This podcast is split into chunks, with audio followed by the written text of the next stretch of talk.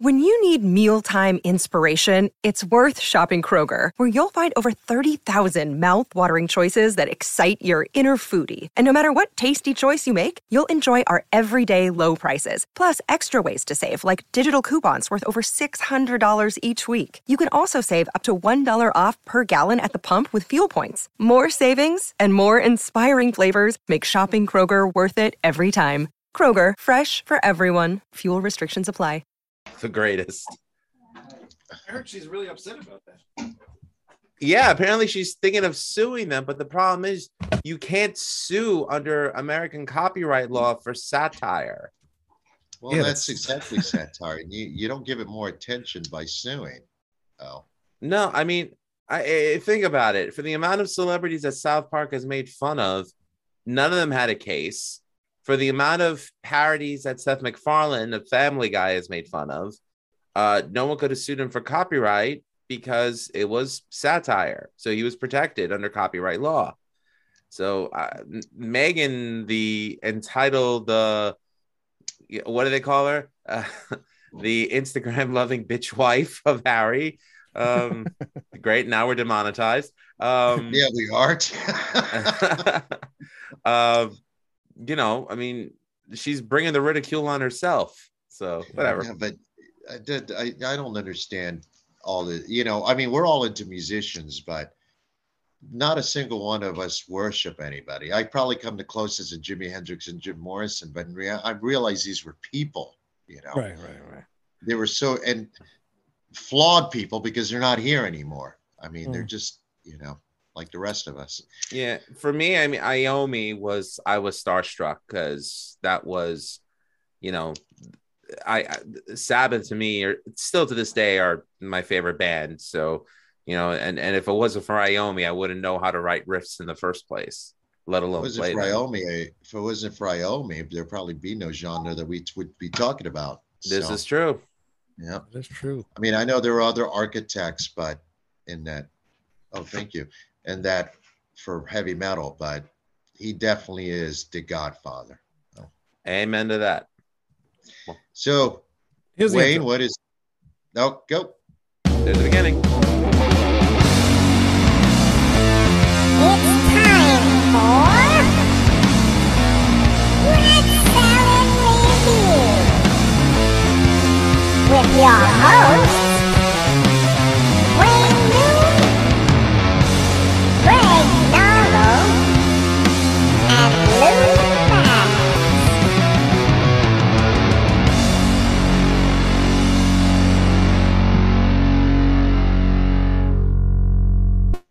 Welcome to Rat Salad Review. Hello, Greg. Uh, Greg. Hello, Lou. What? and man, I'm used to Greg in here. Lou and Manny. Hello. Hey, well, we kind of look like Greg, don't we? You kind of look like Greg. I shaved today, so there's no facial hair. Thank God. Uh, Uh, Did you take a shower? Oh my God. Yes, and I did Thank God. my monthly one. Thank you. Good, No. good, good, good, good. my yearly one, whether I need it or not. Anyway, Ah. what are you eating there? Pizza? oh my goodness.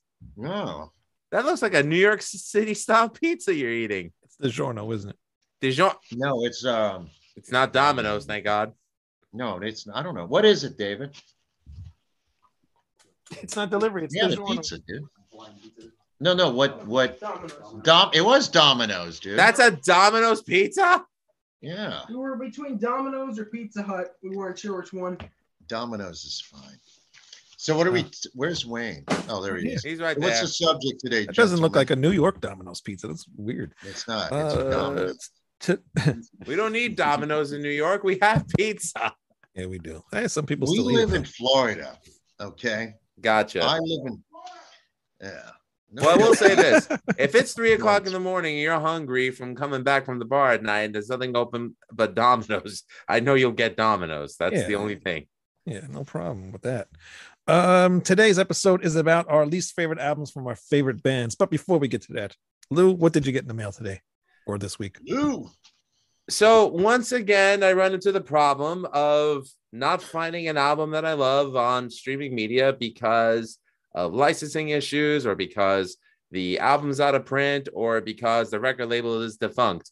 In this case, once again, it's Sanctuary Records that's defunct. Oh, yes. So Nothing on there from them. However, I loved this album when I first heard it. In fact, on my wedding day, my wife and I, when we came out to uh into the reception hall, the opening track to this, Faith in the Heartland, was the song that we came out to before we danced to our wedding song, which was Faithfully by the same band. You get where I'm going with this.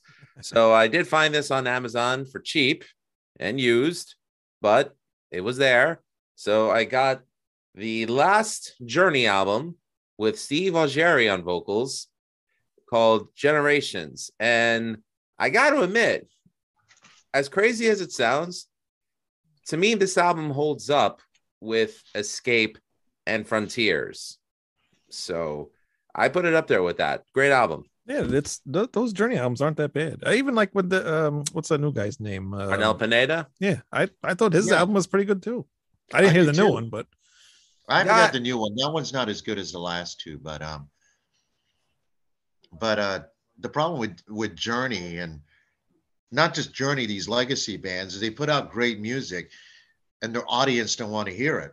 They just want to hear the hits. right. Mhm. And I mean, granted, you can't cater to me because you'd have about five people in the audience, but that I really hate how audiences are fans that they just want the nostalgia. I get that, but these songs became classics because they were new at one time, part of the set, and Right. you know it. It, we, we- it's every artist. It's not Journey. I'm, I'm not picking on Journey. I think Journey still make valid, good music. I kind of wish it in there. Their dirty laundry uh, on the media, but Oh, that's yeah. you know. I It's mean, so there's a, funny. Go ahead. I was gonna say there's a lot of legacy bands that are guilty of that, and you know they're bands that I love and respect, but they're totally guilty of that. Uh, Def Leppard being one of them. Mhm. Um, another artist, Michael.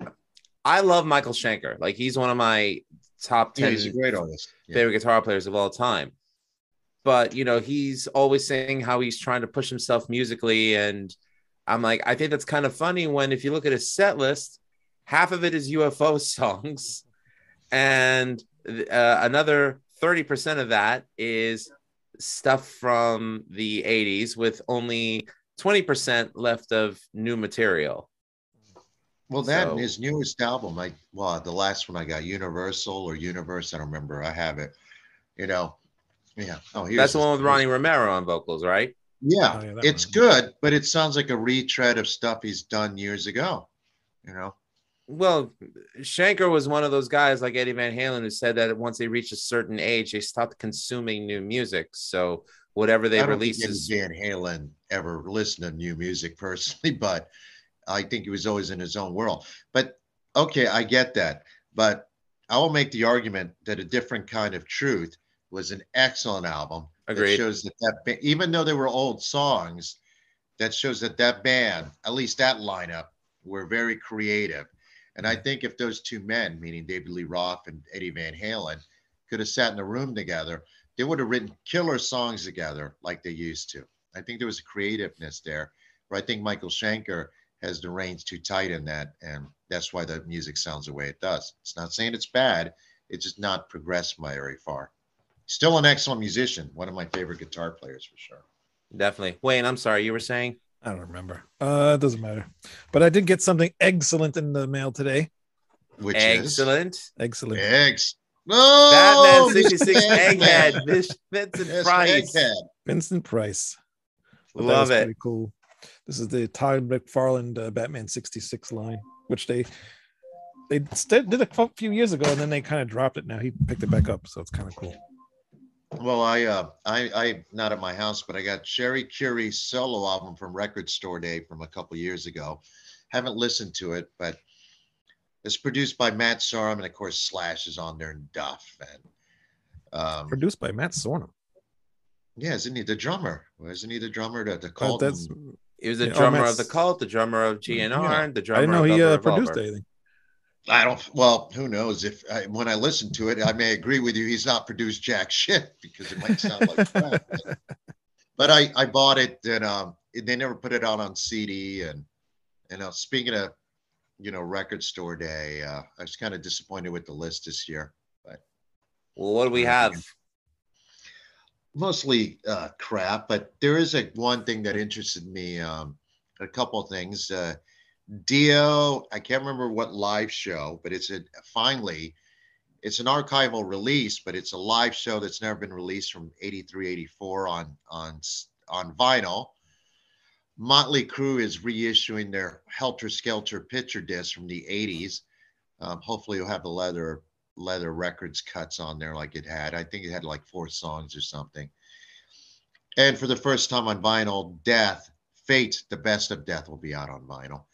Uh, there's been a lot of Death releases lately, live stuff that sound like bootlegs. So you'd have to be a hardcore collector. But this is just a collection of their greatest hits that was put out on CD about 20 something years ago.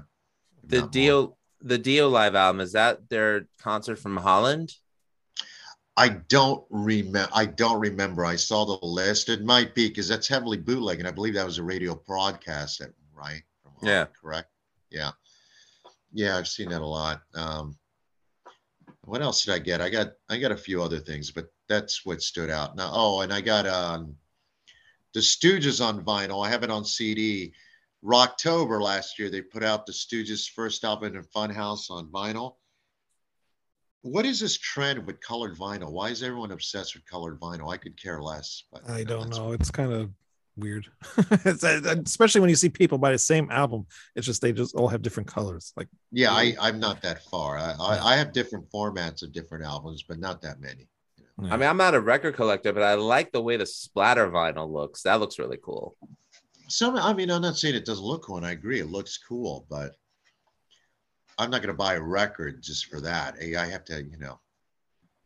Well, sup- supposedly, I heard that um, Tony Iommi uh, is starting to work on the remasters of the Tony Martin era of Hmm. Black Sabbath, which is probably the one reissue this year that I'd be most excited for.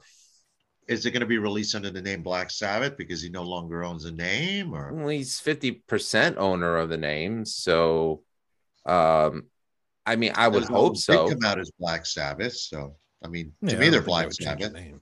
I, I mean, look, if, if Born Again, Seventh Star, the Dio era, and um, and Eternal Idol can come out with a Sabbath name, why can't this? Yeah, I think it will. There's no reason for it not to. I still wish that uh, Iommi never sold his half of the name to the Osbournes personally, but Well, unfortunately, Sharon was the one who brought it up in court that uh, when Ozzy was not in Sabbath, that Sabbath was at their lowest peak, and that the only time that they were ever successful was when Ozzy was in the band. I'm like, uh, bullshit. did you forget Ronnie James Dio? Did you forget Ian Gillan? And those Not only that, did very well. internationally- they were at their lowest ebb in the United States with Tony Martin, but internationally, those albums did well. Um, you got to remember those early Black Sabbath albums sold well, but they only went gold. They only started going platinum in the 80s and 90s. They weren't, you know, which is amazing because they're playing these big state big stages, but they I think Paranoid went platinum and we sold our soul. Now they're all platinum, I think, except for uh, technical ecstasy or something. But Hmm. you know, anyway. So this her she's miscar she's rewriting history. Sabbath sold lots of albums, don't get me wrong, but not, you know, I don't know. I, it, that kind of stuff, just rewriting of history is bullshit. That's all. You'll you'll never get me to say a kind word of Sharon Osbourne. That's all I'm gonna say. And I'm sorry, Wayne, if that ruins Severed Angel's chances of ever headlining Ozzfest, but fuck it, whatever. I don't care about that.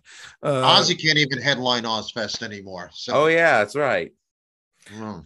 Uh, only one thing that makes sense in the chat. Uh, someone says Severed Angel, best New York metal band these days. I Well, agree. Thank you, Stan. We appreciate that. But I do want to give. I didn't want to give away who it was. Oh, yeah. Wayne's mom, we appreciate it. Anyway, go ahead. but I do want to give some love to my friends uh, Greg Giordano and John Vulo. Uh, their band Terrigenous is back, and um, oddly enough, Wayne, they're having their record release show the same day we're planning on having ours. Oh, but um, they, uh, know, uh, Greg's Greg loves our music and would love to do a show with us someday in the future, which I think would be awesome. Um, they just dropped a new single. Check it out. Uh, Greg was the former guitarist in uh, Mike Tirelli's Holy Mother. Um, their last album he was featured on did a great job, killer cover of uh, Van Halen's Mean Street, and now he's uh, back to concentrating on Terrigenous. So, uh, wish Greg and John and the band all the best of luck. So, Cool. Sweet a Yeah. severed angel. So is this gonna co- I'm gonna throw questions at you. All right, Number go one, is this going to be a physical release and what Yes. ahead. Of course. And CD. What formats? CD only at the moment? CD, CD and streaming. digital. Digital. All right, cool. And what is the street date when you will see this out and about? Uh, officially May second. Cool. And um, and you're gonna have information where people can order and all that stuff when it comes closer. Yeah. Yeah. well, I'm actually looking to finalize the website tomorrow with uh, Oh. the guy who's doing it. Yes, yes, finally. and uh and uh once that site is up, we will post it on the Rat Salad Review social media, our own personal social media, and the Severed Angel social media. So uh even though it's uh, too early to put any plugs in, screw it. If you want to learn more about the band, go to Linktree Severed Angel right now. That's linktr.ee forward slash Severed Angel. But website will be coming soon. Right down here, right? No, this is live. I, don't, I can't do that. Okay. no, if I can, I don't know how. Uh, and then our first single is coming soon. I, I believe at the maybe at the end of Well, March first single for the album. Yeah, yeah. Okay. the album. Okay. Not first single for. I, you know, what? I forget we released those other singles. We got six singles. One of them is a cover. One of them is a Halloween song. The other one's a Christmas ditty. Yeah, And are these And I don't mean P. the Diddy. these? no, these are are all these new songs- songs on the album. Okay. So All anything originals? that you heard, all originals except for the All ghost right, cover. All right. Cool.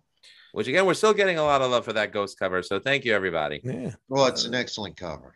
Thank and you. And actually, like it's, it, I uh, wouldn't say anything. We're in what the top five or top ten or something in some Australia radio station. We made it to top six of uh, an Australian radio station. So that is pretty cool. I'm hoping the residual checks reflect that. They will definitely. Re, you will definitely be getting your five dollars. Uh, Five dollars. Oh my god! I thought it was five cents. No, I mean, yeah, but it's five dollars. You got to split it among you four and your producer. So good luck. Well, our producer's our singer. I knew he'd get the biggest fucking cut in the band. God damn it, he's, he's the only one making money. Um, all right. Alex. All right, here we go. The uh, least favorite albums from our favorite bands. Who wants to go first? I already gave one of mine away on the social medias. Well, why don't you go first then, Mister? All right, give it fine. away. Give it away. Give it away now. Go. My first one, I'll do the one that I gave away in case you guys didn't see it. Twisted Sister, come out and play. This stupid Halo thing is in my light. In my, That fucking album. There's only Yeah. one song on that I really like, and it's it's not "Be Cruel to Your School." what is it? Uh, What is Fire it? Still Burns. Yes, it is a good song. There Yeah, are what- like one or two good songs on here, but as a whole, this Really? album sucks. Um, and actually, the production sucks on it. well, all their albums kind of suck with production wise, but Is, um, is that a Tom Werman production? No, actually, yeah, no, it's the the guy who produced the Scorpions. What's his name, Wayne? Dieter Dierks. Yes, Yes, he his name is produced on here, that. yes.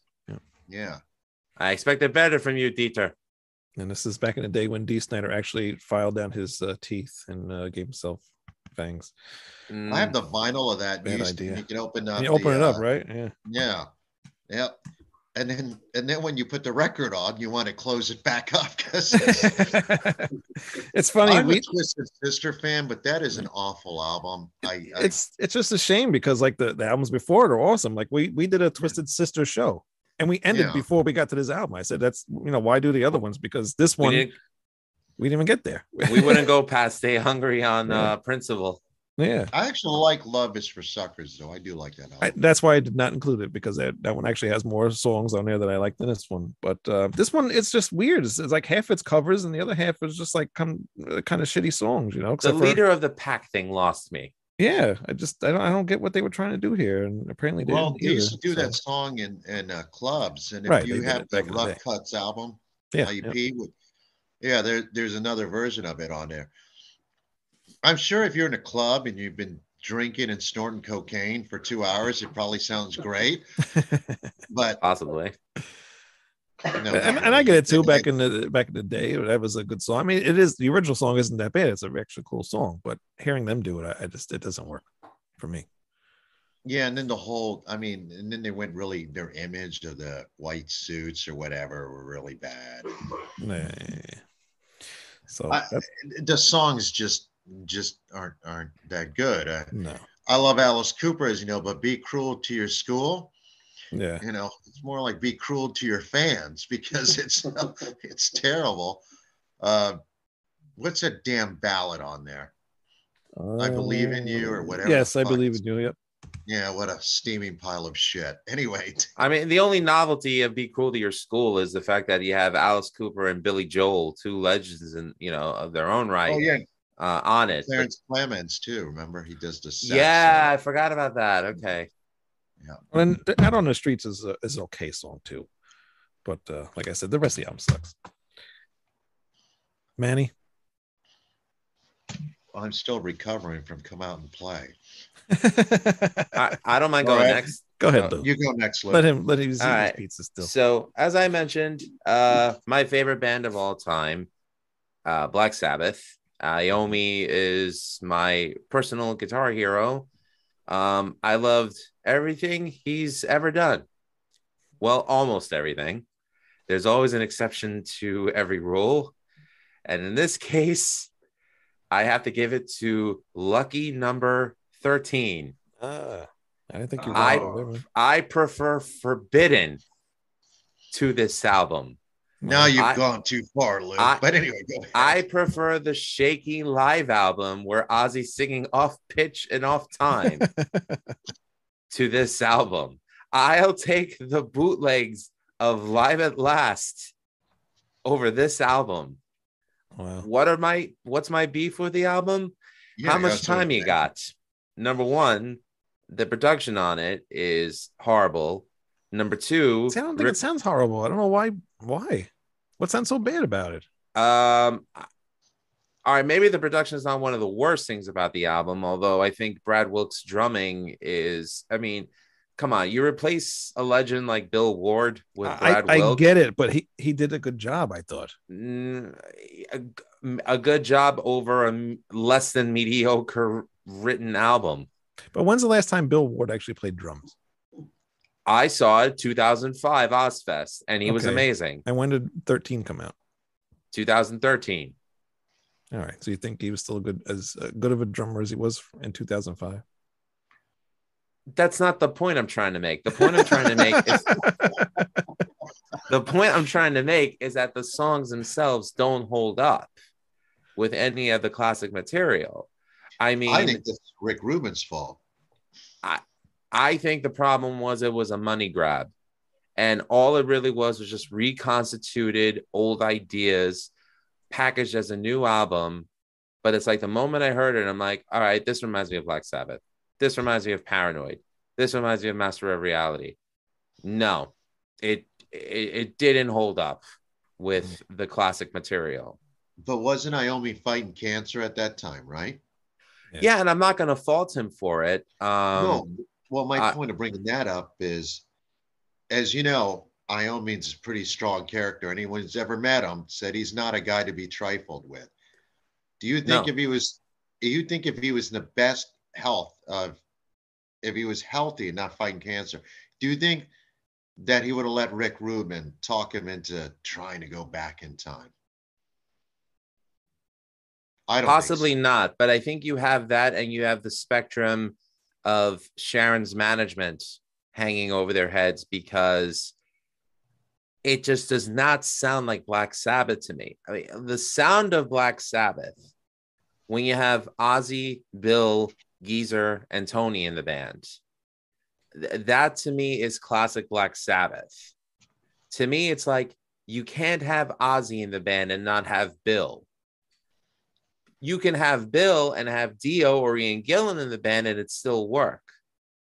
But when you have Ozzy in the band without Bill, to me it doesn't work. And I yeah, I just I just didn't think uh, highly of this album at all. It is uh, un- unlike Rush, who released the best album of their career with Clockwork Angels before they called it a day. Sabbath, I thought, released the worst album of their career, in my opinion. And I didn't even bother going to see the concert. I wouldn't have gone for free if you bought me a ticket. That's how much I hated it. Wow, that's pretty strong. I will say that Brad Wilk is a good drummer, but he doesn't have the swing Bill Ward Right. does. Hmm. Correct. Bill Ward is really a jazz drummer. If you listen to Children of the Grave or actually just pick any song off the first five albums, you know, and he, the guy's incredible. I didn't realize how good he was till I till I was older. I like the album 13, but I don't love it. My main problem with it is I don't remember a damn thing about it after I take it off. Right. right. And I could I've never said that about a Black Sabbath album. Uh, I I remember one thing about that album when it was over. Can I get that hour 15 of my life back, please? uh, Stan actually likes 13. Doesn't know why people are hating on it. Uh, God is dead is good tune. Uh, Age of Reason, I guess, is the song. I don't remember. well, well, Stan, I'll just answer your question. You can't package me a Reuben sandwich and not have the corned beef in it. Bill Ward's the corned beef of Black Sabbath. So no, I'm not buying it. I ain't buying what you're selling. now I think the Heaven and Hell album is more of a Black Sabbath album. Agreed. that album rules. That album cute. It's a great fucking album. I It is. That Yeah. album shaped me. Yeah. all right, Manny. What about you? Kiss Hot in the Shade. I love Kiss, but Hot in the Shade. that was one of my It is- choices. That is one of the shittiest. It's got too many songs and It does have a lot of songs on it. and unfortunately not a lot of good songs. Rise to it with its childish sexuendo, its childish innuendos, okay. Forever, where they had to bring in hair plugs for men, Michael Bolton to uh, co-write the song. I love that song. Um, Plugs for men. street giveth, street whatever. They can stick that song up their ass. Um, what's another shit fest on there? Little I like Hide Your Heart. I'll say that. Oh, I do like Hide Your Heart. Unfortunately, they had to have, you know, Whipmeister General Desmond Child uh, co-write that song. And who was what was the other shit? Little Caesar. Little Caesar. My yeah, God. that was a I. If- I like that one because I love songs Eric about Carr. a pizza joint. A pizza ch- yeah, if they, They wasn't needed the a pizza business. joint, it would have been yeah, it would have been better. Uh, um, Uh, I remember getting you listening to forgot that read album. my It- it- body, by the way.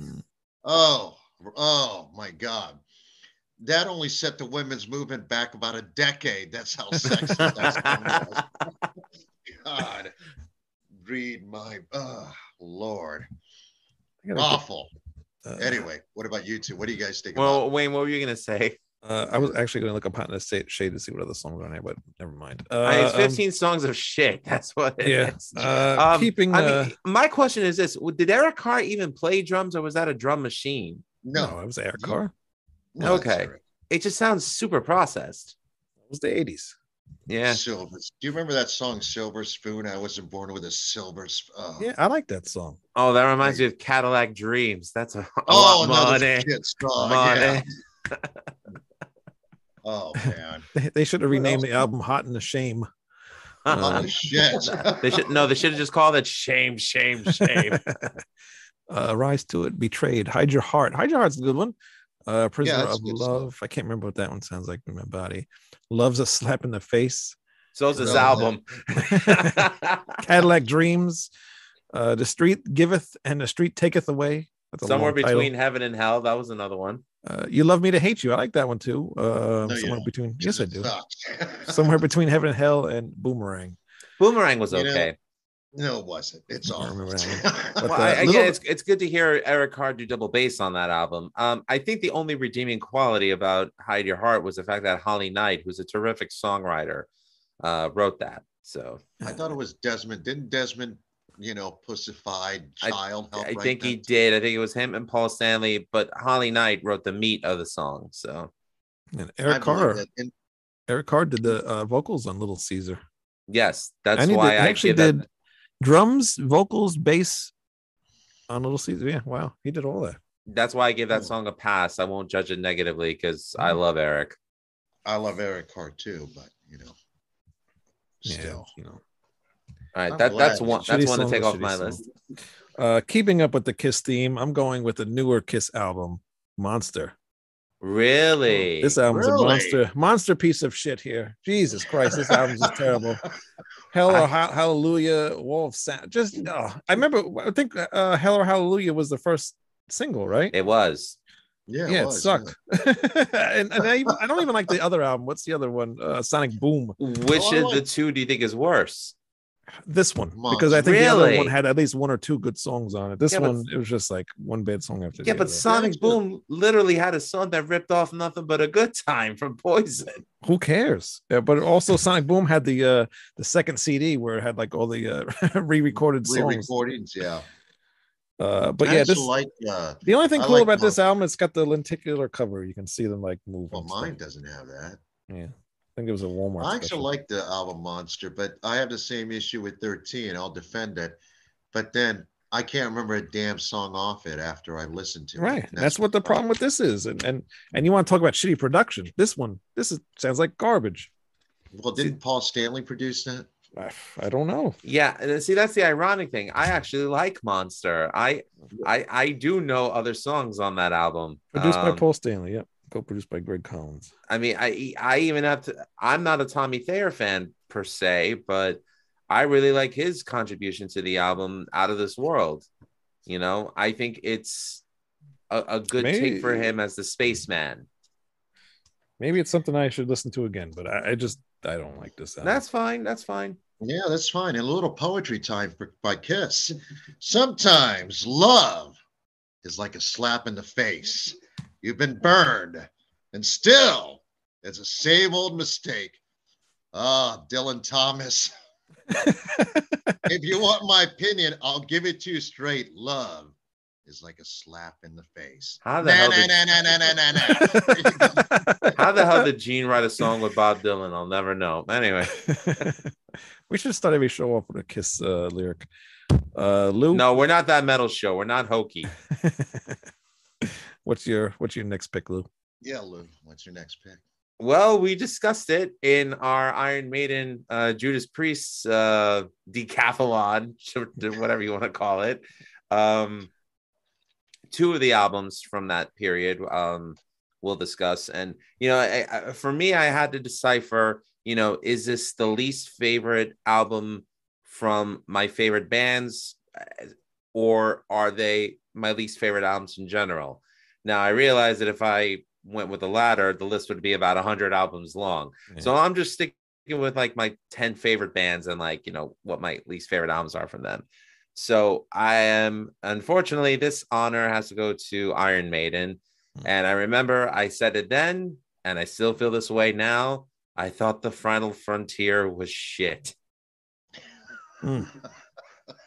Um, I thought it was too long winded for its own good. Mhm. Um, even though the songs on Book of Souls were longer, I I I I didn't feel dirty after listening to Book of Souls. Um, Final Frontier was just not it for me. Great tour, you know, when they only played um, um, El Dorado, I think it was. Yes, El Dorado was the only song uh, from the album that they played on that tour. The rest it was just everything from 2000 onward. Uh, but no, as an album, uh, Maiden really disappointed me. I, I I liked Matter of Life and Death. Didn't like this one. Hmm. I actually like the Final Frontier. Actually, I I do like it. I haven't listened to it in a long time, but I do like it. You know, especially the title track. That being said, it's hard to disagree that the songs can tend to go on a little bit. You know, I guess Iron Maiden wanted to be the metal yes, didn't quite work, but anyway, Well, Yeah. hmm. yeah, glue. I mean, it's just there's a lot of bands that have done progressive metal better. If if your idea of progressive metal is 10 plus minute songs for the sake of having 10 plus minute songs, um no, that's not it. You know, And that's a good- I I mean That's a I good mean. I I know I kn- I think I I was fair when I judged the Blaze Bayley era of of Iron Maiden when I say X Factor was a great album and um Virtual 11 was n- not a great Maiden album but it had a lot of great songs on it. So that's why I could say that about these those two albums. This one, I can't say anything good about it. I don't remember anything from it except for El Dorado and Final Frontier. It's tracks one and two. After that, lose me. I don't blame you. I know it wasn't such a great album. I'm trying to remember what I even said about it on the show, but uh, I think I kind of remember it wasn't as good as I remembered it. But um, I, I was gonna pick a maiden. I was gonna pick some albums like I was gonna pick like uh, things that everybody picks all the time. So I kind of strayed away from doing it, like the Metallica Saint Anger. I didn't want to bother with that because everybody hates that. Yeah, yeah, yeah. I, and I- even um, Book even of Souls. Cold But I, I, no, I wasn't even going to pick that. But like a Book of Souls, I was going to pick, but I'm like, I didn't want to do that. You know, I didn't want to go a little bit more deeper into my collection because we always talk about the same bands all the time. Um, go ahead, Manny. What's your next pick? well, before I do, I should read you some poetry from Gene. Go ahead. Go ahead. When I had the young boy blues, I got I paid some young boy dues. I learned the hard way there's heartbreak every day. Stolen cold reality came crashing down on me. Well, life was hard on me, but I still don't give a damn. Excuse me. All right. All right. You could tell Gene didn't give a damn about Kiss in the 80s either. Well, I'm going to pick a band that we'll probably never talk about here. The Doors, Full Circle. After Jim Morrison's death in 1971, the three remaining Doors decided we're not going to get another singer because who could replace Jim? Hmm. So they had the great idea. Robbie Krieger, the guitar player, Ray, we'll just split the vocals because you know it's so easy to replace Jim with ourselves. Yeah, why not? Well, that was the worst idea since uh, that Elon Musk decided to buy Twitter.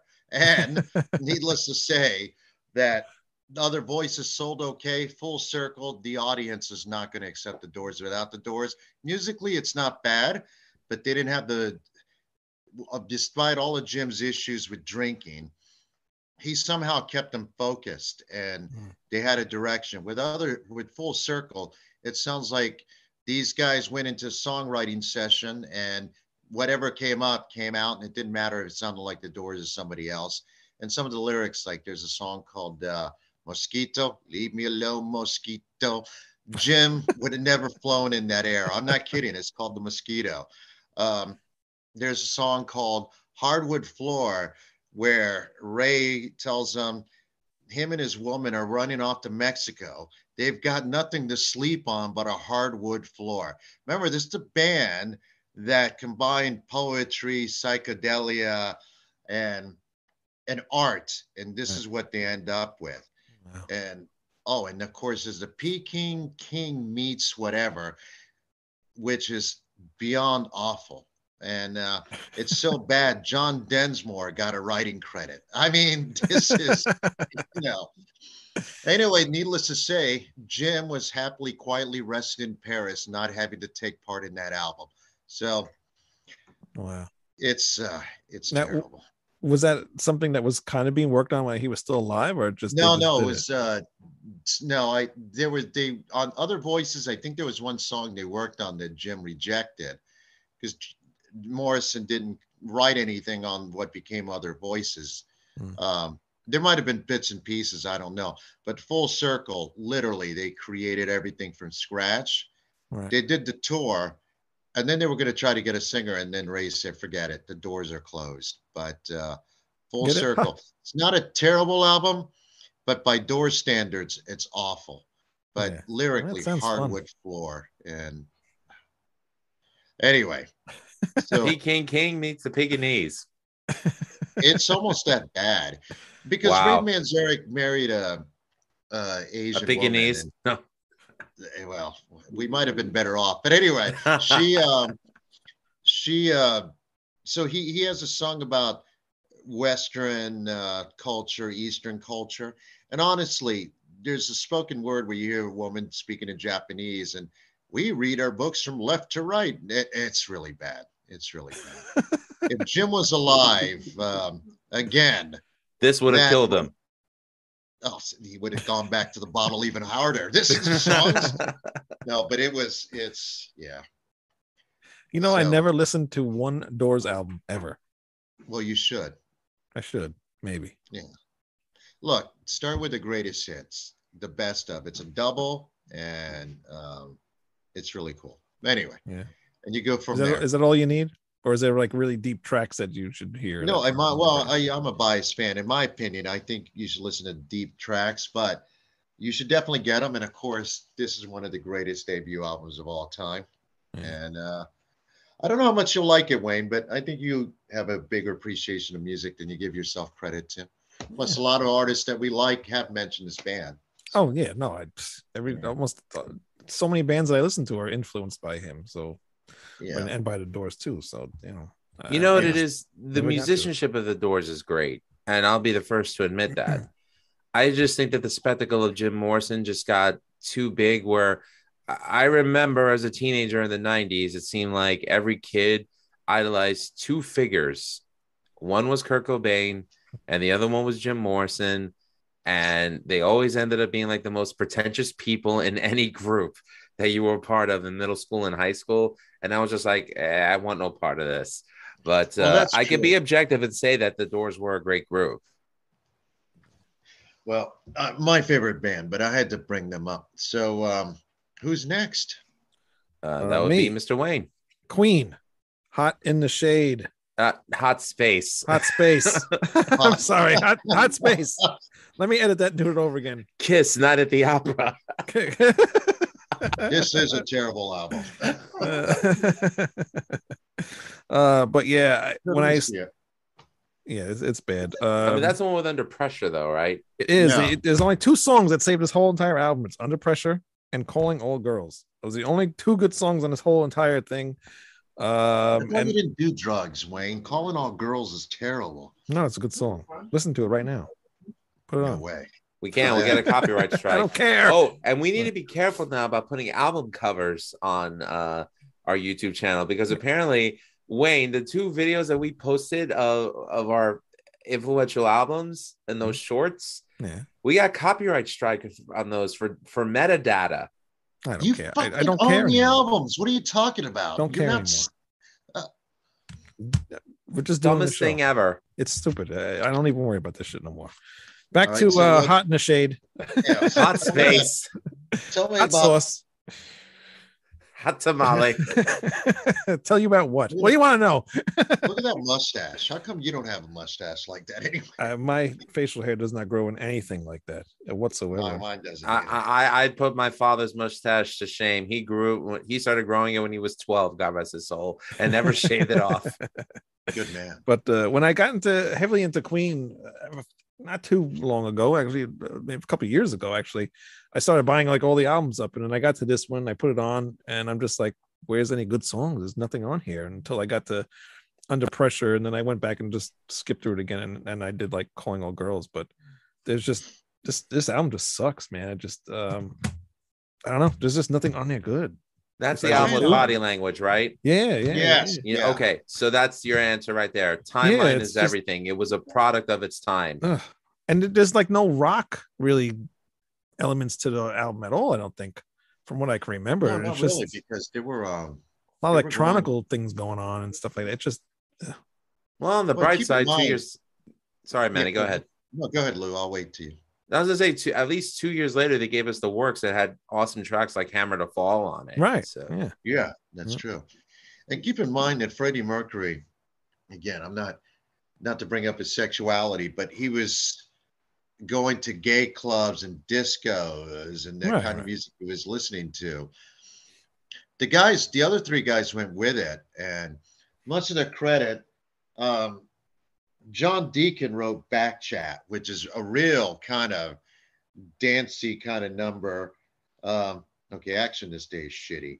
Um, Life is Real tribute to John Lennon. That's shit. Las palabras de amor.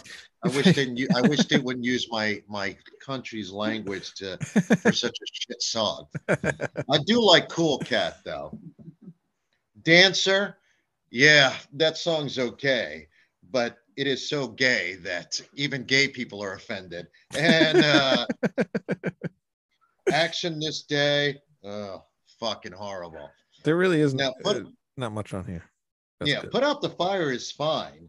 Um, I actually like that song, even though he's talking about you know gun control laws and Apparently, Brian May does not approve you shooting your chick in bed, for the record. Let's see. Yeah, I don't like this album that much. Who produced this thing, Mac? Well, they don't like it either because they don't have to play anything off it. Under pressure. Except No, under they did- pressure. Hmm. Yeah, I mean, I think they did uh Staying Power for that tour, and then that song was never heard of again. It's just so funny. Like this they, they under pressure is like the best song on the whole entire thing. And yeah, but I think the, that was the added song at the last minute.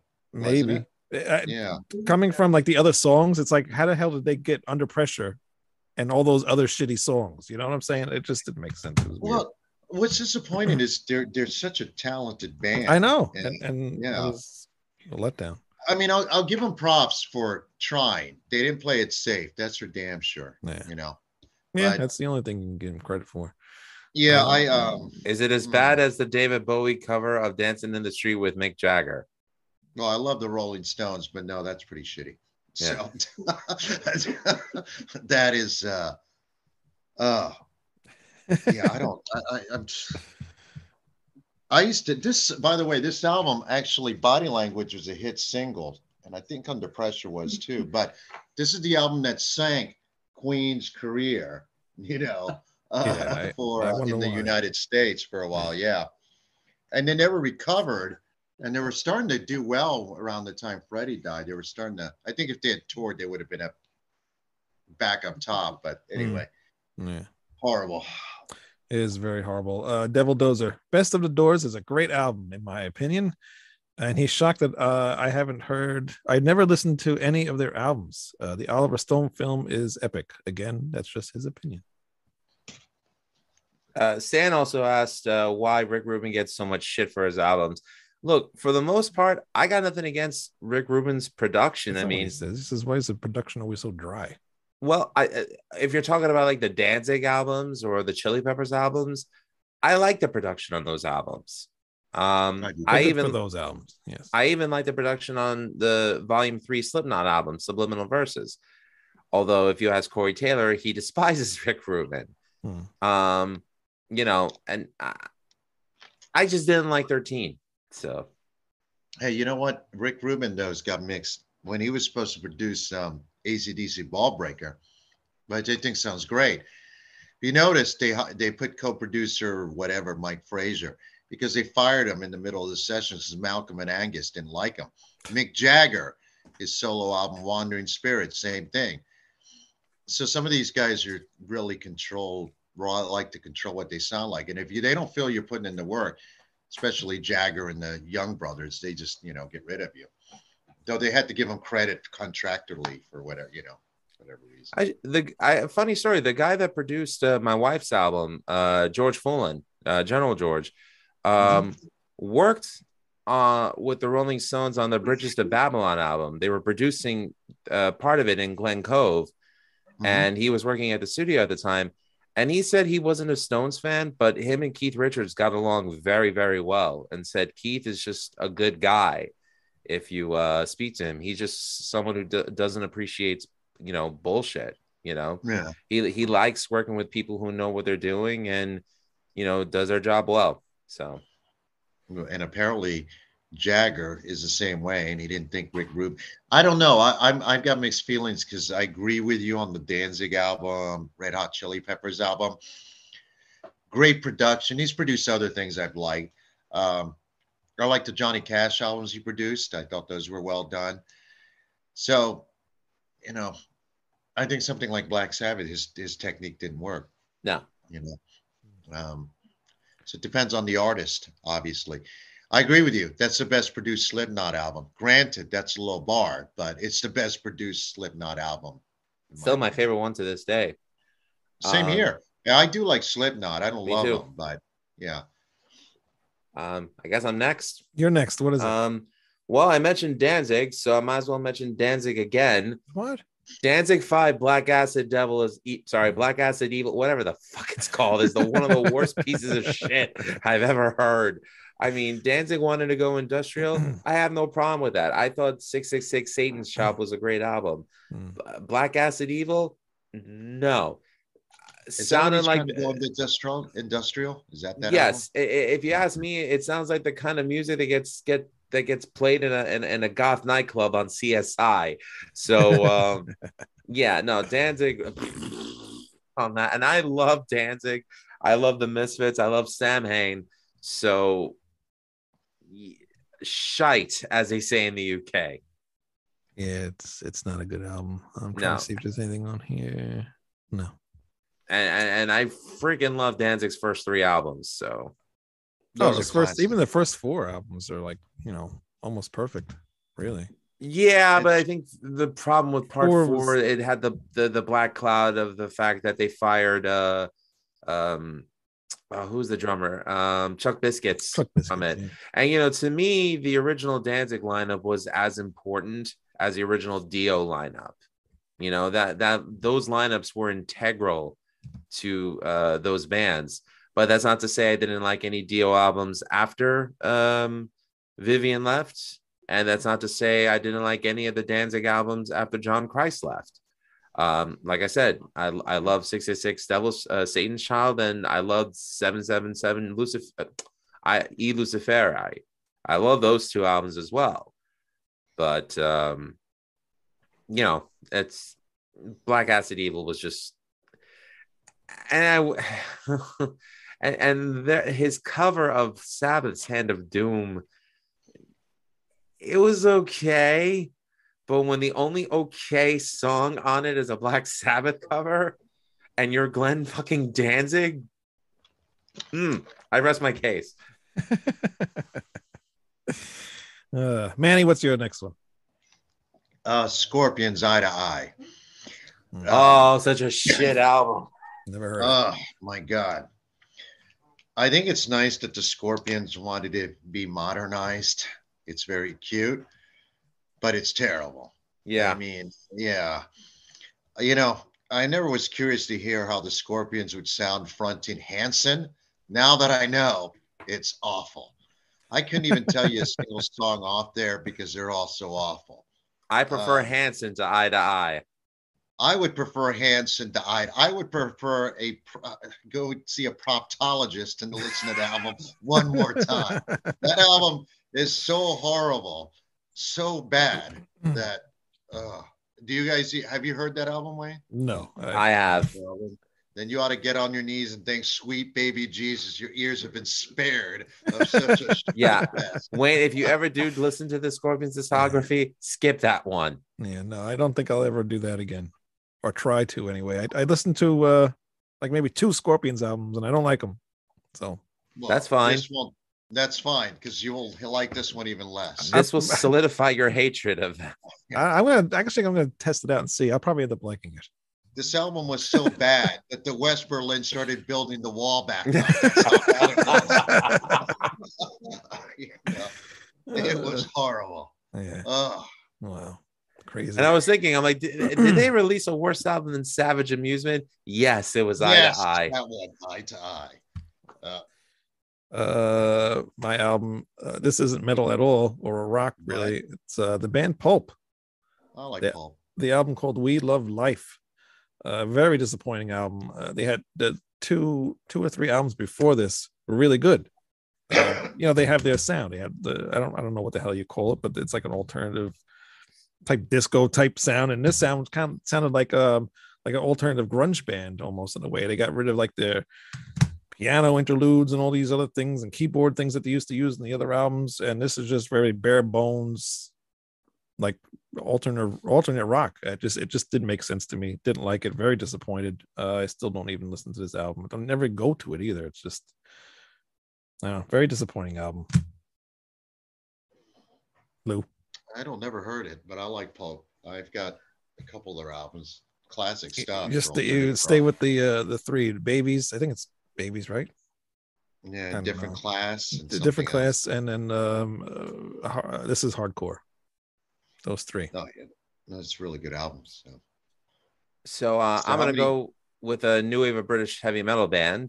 Um, one whose debut album is heralded as uh, one of the one of the greatest examples of new wave of British heavy metal, influential to everybody and including subgenres that came in its wake. Um, and I've even interviewed uh, the the founding member, uh, Mr. Brian Tatler. Uh oh, I know where you're going. Cool. Now, I'm going to preface this and say I absolutely love Diamond Head. I mean, I love most of everything that they've released, with the exception of one album, which Wayne, if you recall, was one of the albums that I, um, it was one of my first episodes as uh, an official third member of Rat Salad Review. Hmm. Uh, we did two albums of theirs back to back. They're self titled, which I thought was amazing. Hmm. And this one, All Will Be Revealed. no. In this don't case. I wish all had been kept in in this case.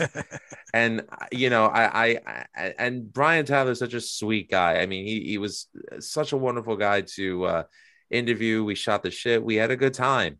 Um, I did not mention to him how much I dislike this album. um, you know, and and I could forgive it because I think it was just Diamond Head trying to be with the times to, you know, sell some records or get some radio airplay, but it, it wasn't a good attempt. Um, thank God that they don't do anything from this album, and all will be revealed. Let's leave it buried. That's Yeah. all I could say. Manny. Venom, Calm Before the Storm. I Uh, love those satanic bastards. I love those first three albums because it sounded like they met their instruments on a blind date and decided to make an album. I love that. but Calm That's Before true. the Storm. Here these guys are.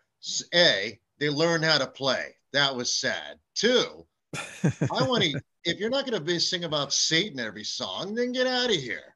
yeah. I mean, this album was so bad that even Satan himself turned away from them. You know, it was horrible. um, uh, you know, even Stryper sat around and thought it wasn't bad. I mean, Venom, who would write poetry about how much they love Satan, but on this one, Satan didn't love him back. Calm before Uh. the storm. Needless to say, after that, and they they had to get two guitar players because if I got Mantas left. Uh, I don't know to do what to practice his instrument or something. So they had two guys, and they sucked. They were horrible. Yes, they could play their instruments, but nobody listens to Venom to hear good musicianship. For God's sakes. All right. Sorry, Satan. Anyway, that is. uh is When very the, dis- what year did that album come out? Oh, I think like not, a 1987. You know, I love Born Again, but yeah. Yeah, that was a bit when Venom was on a decline. I, re- I think I remember hearing a story about from Henry Rollins. Uh, Black Flag apparently opened up for Venom at a place called City Gardens in Trenton, New Jersey. And, you know, Black Flag, you know, it's, it's Black Flag, Henry Rollins. Great, great spectacle to see live. So then Venom takes stage right after that. And the whole time the audience is making fun of them, like, you know, oh look it's the creepy satan band and whatever so it, I, I think by that point uh yeah venom was losing its uh bite but uh i i do like what Mantas is doing now with uh demolition man um venom inc Yeah, those Um, are good albums. Actually. yeah those are I really also- good albums I also like what uh, Cronos is, uh, whatever his name is, is doing with his version of Venom. They're actually putting out good albums, but that album, Calm Before the Storm, I guess they got some crazy idea that if they changed their image and wrote more accessible songs, that radio would be creaming all over themselves. They had that Venom right next to that, you know, warrant. Glad, sadly to say that, you know, that uh, radio did not take the Venom, and even for an indie label, it, it flopped. And then for a few years there, Venom did have Demolition Man. They made some good albums with them in the in the '90s, but that album right there, you know, it, it's it sunk their career. For it's their cold while. lake Yeah, it is their Cold Lake. Um, I have it. I don't remember it being that bad though. what Yeah, Calm maybe Before like- the Storm? Yeah. yeah. Oh, come on. How many songs are about the devil on there? Like- Black I- Christmas, one. Shame. it's been a long time. I I got I gotta revisit that one. Uh all right. Here- here's our wayne Faith All right, No your More. Sol Invictus. This is uh the last album that they released. not Uh, good Not for me, no. And and I actually saw them when they when they uh, were doing a tour for this album in uh, Brooklyn. A good tour, by the way. But uh, this this album, it just I hated it. I, there wasn't any good songs on here, really. Um, what? Oh, the song "Motherfucker." All they kept doing was like, uh, "Put me on the phone, motherfucker." And he just kept repeating it over and over again. and I'm just like, why is this? How is this a good song? And there, there really isn't any good songs on here. It's very disappointing. Faith No More is like one of my favorite bands of all time. You know, uh, I like almost every single album that they that they've done, and just hearing this just like really disappointed me a lot. Mm. Um, but uh, Chuck Mosley, you want to hear like a, a good kind of Faith No More album? Go check out the Chuck Mosley album. Uh, I will, I will rap. No, I will rap over hard rock for food or something like that. I can't remember. It's a, it's a, it's behind me, but that's a very good album. The Chuck Mosley album is very good. I Uh, like way better. Band, man, uh, Chuck Mosley had a band called Cement that was pretty good. Yeah, that one was okay, but his Yeah, his solo terrible album was name though. yeah, Cement. I mean, it's just so.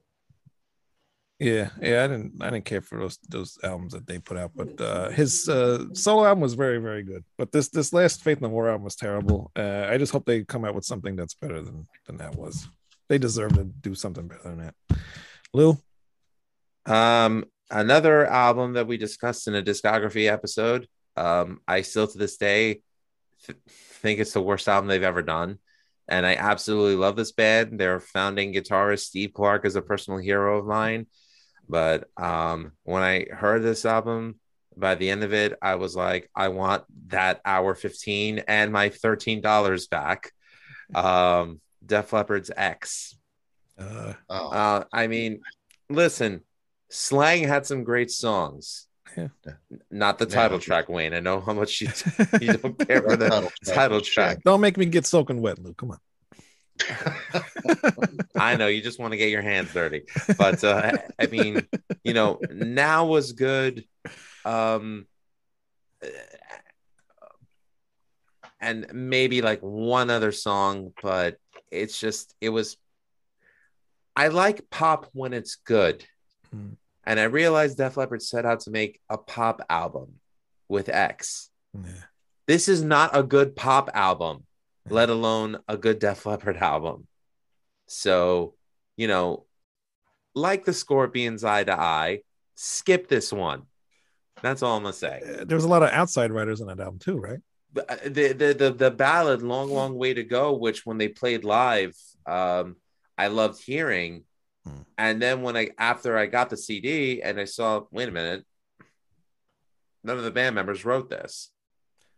You know, it, and and and who who else covered this song? Lionel freaking Richie. So that should that should tell you something. Yeah.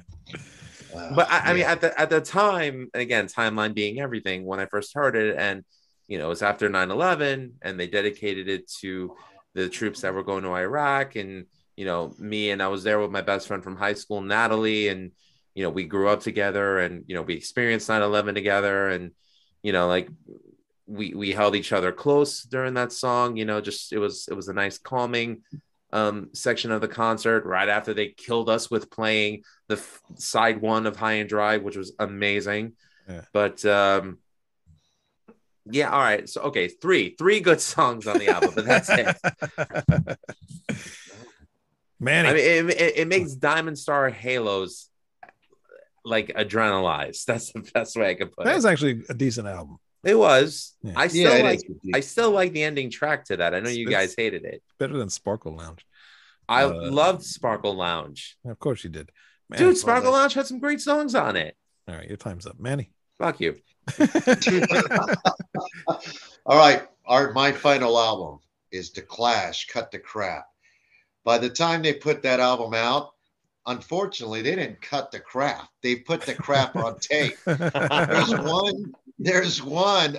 I think Joe. Str- No, yeah, it was Joe Strummer, and I can't remember the other guy, but they got rid of. uh Oh God, no, I can't. Was it Mick his name. Jones? Yeah, they got rid of Mick Jones, and they they made this album with electronic drums and you know I, I don't I have no idea what they were going for, but it wasn't sales or artistic integrity integrity or critical acclaim because none of that happened here. It's horrible. Um, you know, a matter of fact, if Cut the Crap had come out during the punk era, the punk era would have existed just to go against that album. It's it's just so bad, you know. I, I he- was Mick Jones fired from the band or did he quit? Yeah, he was fired from the band, and then he formed Big Audio Dynamite. right. That I uh, remember. Okay. Yeah, but the the album was so bad, they never bothered touring behind it. Um, it is it is a disgrace. The it's one of the worst albums ever ever. Um, the Clash, if if you like the Clash, their first the Clash, of course, London Calling, classics. I mean, it it does not. It's not even really. It goes beyond so-called punk rock. It's just good songwriting but you would not know that listening to Cut the Crap. It should have been called Cut the Cord, Cut the Record. You know, uh, it's, it was, yeah, it was awful. A matter of fact, Cut their if throats. How do you really feel? Vicious heard it, he voluntarily would overdose. That's how bad it was. Oh Jesus. cut their wrists. Uh, I don't know. I've never listened to a Clash album ever. There's another band I never listened to. London Calling. There's your recommendation. I don't know. Yep. Uh, Really, that more than Combat Rock. Absolutely. Combat rock, rock is good, but London Calling, the song London Calling, Phony Beatlemania has written Bitten the Dust, uh, Clamp Down. I mean, it, it's punk and spirit, lost in a supermarket, good stuff. Cut the crap doesn't have anything good. hmm I think they released it straight into the cutout bin. That's how bad it was. You know, it was it was bad. Actually, Craig, if you're listening, let me know what you think about that album. Uh, my last and final album is going to be one of my top favorite bands. Well, used to be anyway. Queensryche, dedicated to chaos. Oh, yeah, that shit. This was that the last album with Geoff Tate? last album with Geoff Tate on it? And this is they were going on tour, and their whole tour was like a burlesque show. How does that? How does I that fit with remember Queen, that. Queensryche? How's that, how's that fit with Queensryche? I have no idea. yes, when I think of Queen's Queensryche, I think, boy, this show would be great if there were half naked chicks up here. Yeah, yeah. I can't wait to hear uh, uh take hold of the flame while girls dancing on the side, you know, doing whatever. Well, that And fire might- shooting might out not of be her too bad, vagina. but, uh, but I, I just don't Well, understand that- what they were trying to do. You find that in my Tampa bars. Anyway, go ahead. I, I don't understand what they were trying to do with this album. Well, it's They're trying to like give you really a- gonorrhea, is what they were trying to yeah, give you. mostly, but it's it's a Geoff Tate album, so it's just I don't know, I don't know, I don't I don't know. This, this then his band broke up and you know became Queensryche again after uh Geoff Tate left. Thank God, but Can, uh, can we just be honest with ourselves and say that Queensryche stopped being Queensryche when Chris DeGarmo had nothing to do with the songwriting?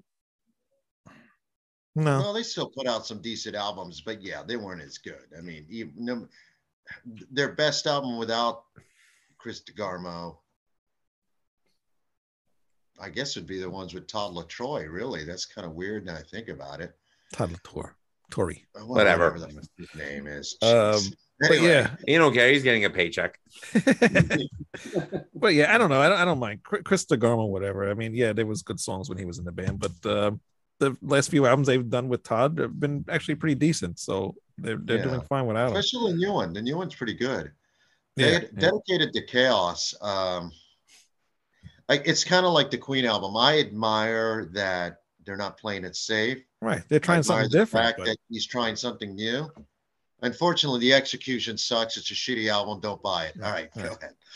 but the- the funny thing is, like, they came out with that album uh, "Here and Now Frontier," right? And that was Yeah. Right. completely different from what anything they've done up to that point, Yeah, that was But more that album- alternative, right? right? And that album's Yeah, good. but that album works. Yeah, for it me does. anyway. Every almost every song on that album is like awesome. You know, I didn't wasn't I didn't care about it too much when it first came out, but it, it grew on me, and every song's really good. But then after that, they just went to shit. And this this last album was like, oh my god, the hell did you I turn think my- into? I mean, I, think look, my problem with oh. De- dedicated to chaos, I don't think it's. I mean, I keep calling it shit. I don't think it's completely horrible if it had been Geoff Tate, but in the Queensryche name, for fairly or unfairly, there's a certain standard that they have that they frankly can't live up to at that Right. point. Yeah. But it, it's it's not if it's a Geoff Tate, you know, we might be like, oh, cool. But as a Queensryche album, no. And I can't remember who Geoff Tate writes on with that album, but at that point, it really did feel like a Geoff Tate solo album. Not in a good way like Roger Waters led Pink Floyd, but Yeah. more like a directionless. And again, Geoff Tate's a very talented man, but at that point, his ego was completely out of hand. And Even his even his uh, new solo stuff, I don't even I can't even listen to it. I don't, I don't it doesn't do anything for me. You know, I've tried because he's Well, one of my top favorite singers, but it's just I don't know. Well, I listened to his Operation Mindcrime Band, which is really him solo. And Right, right. honestly, it, it's it's a guy trying to relive past glories, and if he would just move forward, he's talented enough to move forward. He, I, I don't. He, you know what? it do- He does move forward. It's just what he's moving forward to doesn't work for him. Yeah. You know? There's nothing I wrong can with being experimentative. Absolutely nothing wrong with it. You know, like Wade and I have already starting working on the second Severed Angel album. There's a song on there that I would call Heavy Metal Gin Blossoms, but I still think it's a killer song that works within the context of the album. Right. So there's nothing wrong with being experimentative. There's just three key words you need to remember write good songs. I don't. Yeah, and that's that's the problem with the album. Um, I don't think it's somewhat interesting in a weird kind of way because it's sometimes an artist's failure is sometimes a little more interesting than their successes. And I look at the album as an art, art, an artistic failure, and I just don't. I, I agree. It, it's the songs. I don't know what Geoff Tate was going for. I don't even know why the other band members followed along. Apparently, that was the final straw, you know. But Well, it was a power grab, if you think Yeah. about it. I mean, look, his wife was manager, he was in charge of the group. His son in law at the time, Parker Lundgren, was the rhythm guitar player. So it really was the Geoff Tate band featuring Queensryche. Hmm. And they got sick of it. They did the Rising West thing with Todd La Torre. They booted him out. Probably the best thing that they've done for them. I know a lot of you old fogies out there say, hey, Geoff Tate, you go back to Queensryche. Get over it. It's not going to happen. Ace and Peter are never coming back to Kiss. Steve Perry's never coming back to Journey. And Geoff Tate's not coming back to Queensryche.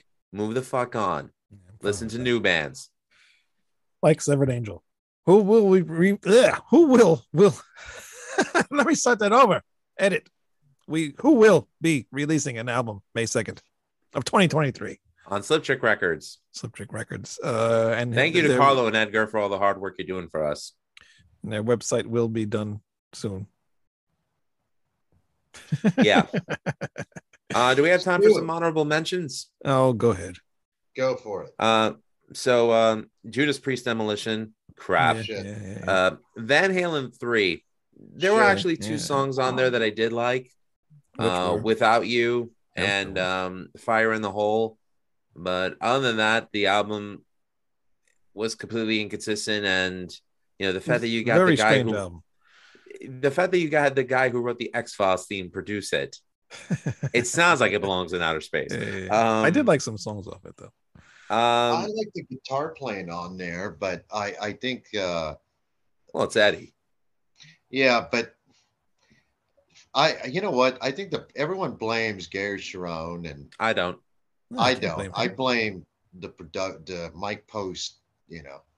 That guy probably couldn't produce a fart, let alone a Van Halen album. And uh, I don't, because I think those songs weren't seasoned enough. And again, it's another one of those albums where I, Eddie Van Halen was experimenting, you know.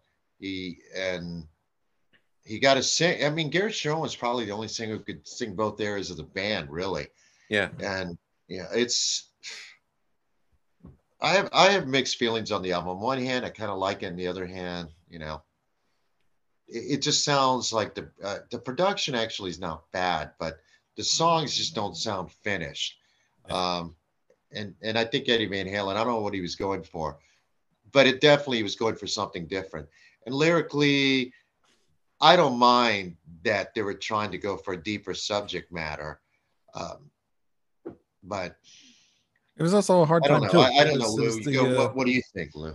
I think you could blame the failure of the album on two things management and Eddie Van Halen. and I love Eddie. Um, you know, one of my top three favorite guitarists, but I will also be the first one to call out his faults respectfully, um, as well as his uh, good qualities. Um, Ray Daniels was the manager of Van Halen at the time. If anyone recalls, he was also the manager of Extreme and Rush. Um, you know, he kind of sidelined his responsibilities to uh, to Rush to manage Van Halen and Extreme. Um, he's the one that pushed Sammy Hagar out of the band. So in, in that way, I thank you, um, Ray Daniels. But um, he's also the one that uh, kind of coaxed them into hiring Gary Cherone. Now, the smart thing to have done would have been to have gone on a tour to test the material out, the classic material with Gary, to see, hmm, are the fans going to respond to this? But no, they just threw Gary in from Extreme and said, hey, he's our new singer. And, you know, Eddie being told by Ray Daniels, this is your band, take it back, which is where the wedge was torn between him and Sammy. Because even though I'm not a big fan of the Hagar era, um, I will say that at least the songs had structure. Yeah, formulaic, but they still had structure. They were songs. So I'll give Sammy that credit.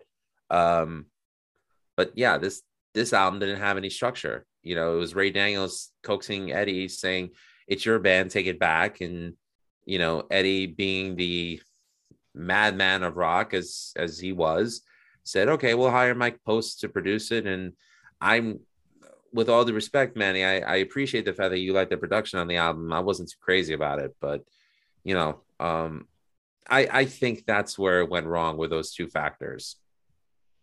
Yeah, makes sense. Again, Um, everyone blames Cherone, but No, I the don't blame Gary at all. I think he's a tremendous talent. I do too, but in some aspects, I felt like I don't know, if it was Mike Post or Eddie Van Halen or maybe Cherone himself. It sounded like at times he was trying to ape, ape Sammy Hagar when Gary Cherone has his own singing style, you know. Um, the other problem with Cherone was has nothing to do with singing.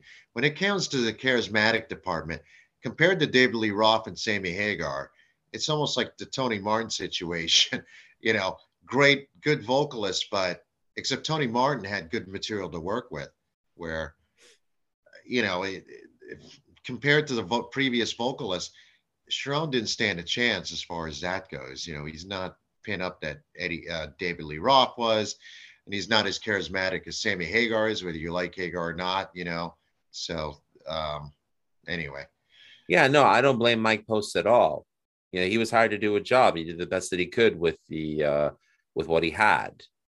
Yeah, but as a producer, he's got to make sure that the songs, or at least to, at least that the the sequence flows or something. You know, I can't imagine Bob Ezrin or Ted Templeman. What was the last song on the album that Eddie Van Halen sang that sounded like Tom? How many say I? Okay, the sentiment is great. Musically, it's got its moments, but do you think those producers will let that fly? Hell no. Yeah. And again, Yeah. I think the reason why is because Ray Daniels kept pushing Eddie and saying, It's your band, take it back. It's your band, take it back.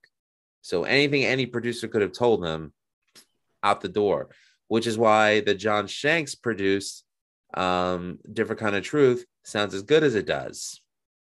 Yeah. Yeah, but that's also a whatever reason that lineup had magic. Again, whether you like Van Halen with David Lee Roth or Sammy Hagar, you can't deny that David Lee Roth years there's magic with that lineup. Oh yeah. Um, other um, there's only two more um honorable mentions. Um, the band Rush. I love the band. Snakes and Arrows was my least favorite album from them. Not saying it was a bad album, but compared to the others, it's the one I listened to the least. See, You know mine I mean? was Hold Your Fire, which is but I like the album, but it's still a good album, but that would See, I love. Hold Your Fire, and I mean, not just because Wayne and I covered Time Stand Still, but that album actually has many great memories for me. I, well, that album is a good album. That shows how good Rush are. That even you know it's hard to pick a bad album. Yeah, but I mean, like I said, I like Snakes and Arrows, but it of all Yeah. the Rush albums, it's just it's my least favorite. And finally, UFO making contact. Um, I'm a huge UFO fan. I love Paul Chapman and his contributions as guitarist to UFO, but unfortunately, you could tell that was a band that was on its last legs. You know, And it that sounds album like out. that album, unfortunately. Cool album cover, terrible album. Not terrible, not Bl- just. It's okay. It's okay. Blinded by a Lie was a good track, but that's Yeah. about it. it's not very memorable, which is amazing because, uh, and also lyrically, Phil Mogg, I call him the Bruce Springsteen of heavy metal hard rock because the guy, his his lyrics, The storyteller. listen to him, yeah, it's a storyteller, but it's about real people, you know. hmm Um, he was, uh, he's an underrated lyricist and uh, he's got a great ear for melody, but you would never know that listening to the album you just Yeah. mentioned. I almost picked Mechanix, but then again, I remember that there were three songs on there that that really stood out as some of the best UFO ever released, and that was uh, "We Belong to the Night," "Let It Rain," and "Terri." You know, just oh, I love that ballad. I killer, also like killer the- songs on that. I also like the writer, but yeah, I mean that's that's a different UFO. I actually like that album a lot. But anyway, I agree with the making contact. I have no honorable mentions, by the way, gentlemen. So Yeah, I said some before, but that's about it for me. Um, anything else? Um, no, I mean, I there's a whole bunch of albums I could list, but we'd be on here forever, so Yes, forget it. I think we're done. We could do this again, part two next week. If we don't have any other ideas, yeah. All right. Anything else? What's going on with your shows? Anything? man, I need to plan my itinerary of guests. I haven't had a chance, Yeah, that's But, like uh, this show. We just do everything last minute lately. pretty much. Uh, but hey, it works out. Um, yeah, nothing else really going on with me either. Just go to redsidereview.com. Oh, there is a new show coming on, and I'm forgetting the name of it, but I mentioned it last week. So go back to last week's show, watch to the end, and then you can hear the name of the show. I forget Is the name. Is it the uh, in, um, uh, ID Discovery murder porn show? Yes, yes. Just go back to last week's episode to get the gist of it. Yeah, yeah. They're coming on here at some point. Uh, we got to figure out how to get the episodes to me or on here or whatever. Don't forget to Um, hit subscribe, smash that like button, and hit the bell for notifications. Yeah, please, because we're up to 897 subscribers. We So had we're getting there. 898 yesterday, but someone got smart. I mean, somebody bailed out. What? Yeah. So build up those subscribers. And um, yeah, I think that's it. Oh, Severed Angel, don't forget, go over to Severed Angel YouTube channel and go hit subscribe on there too. And wait for a new single to come out and new album.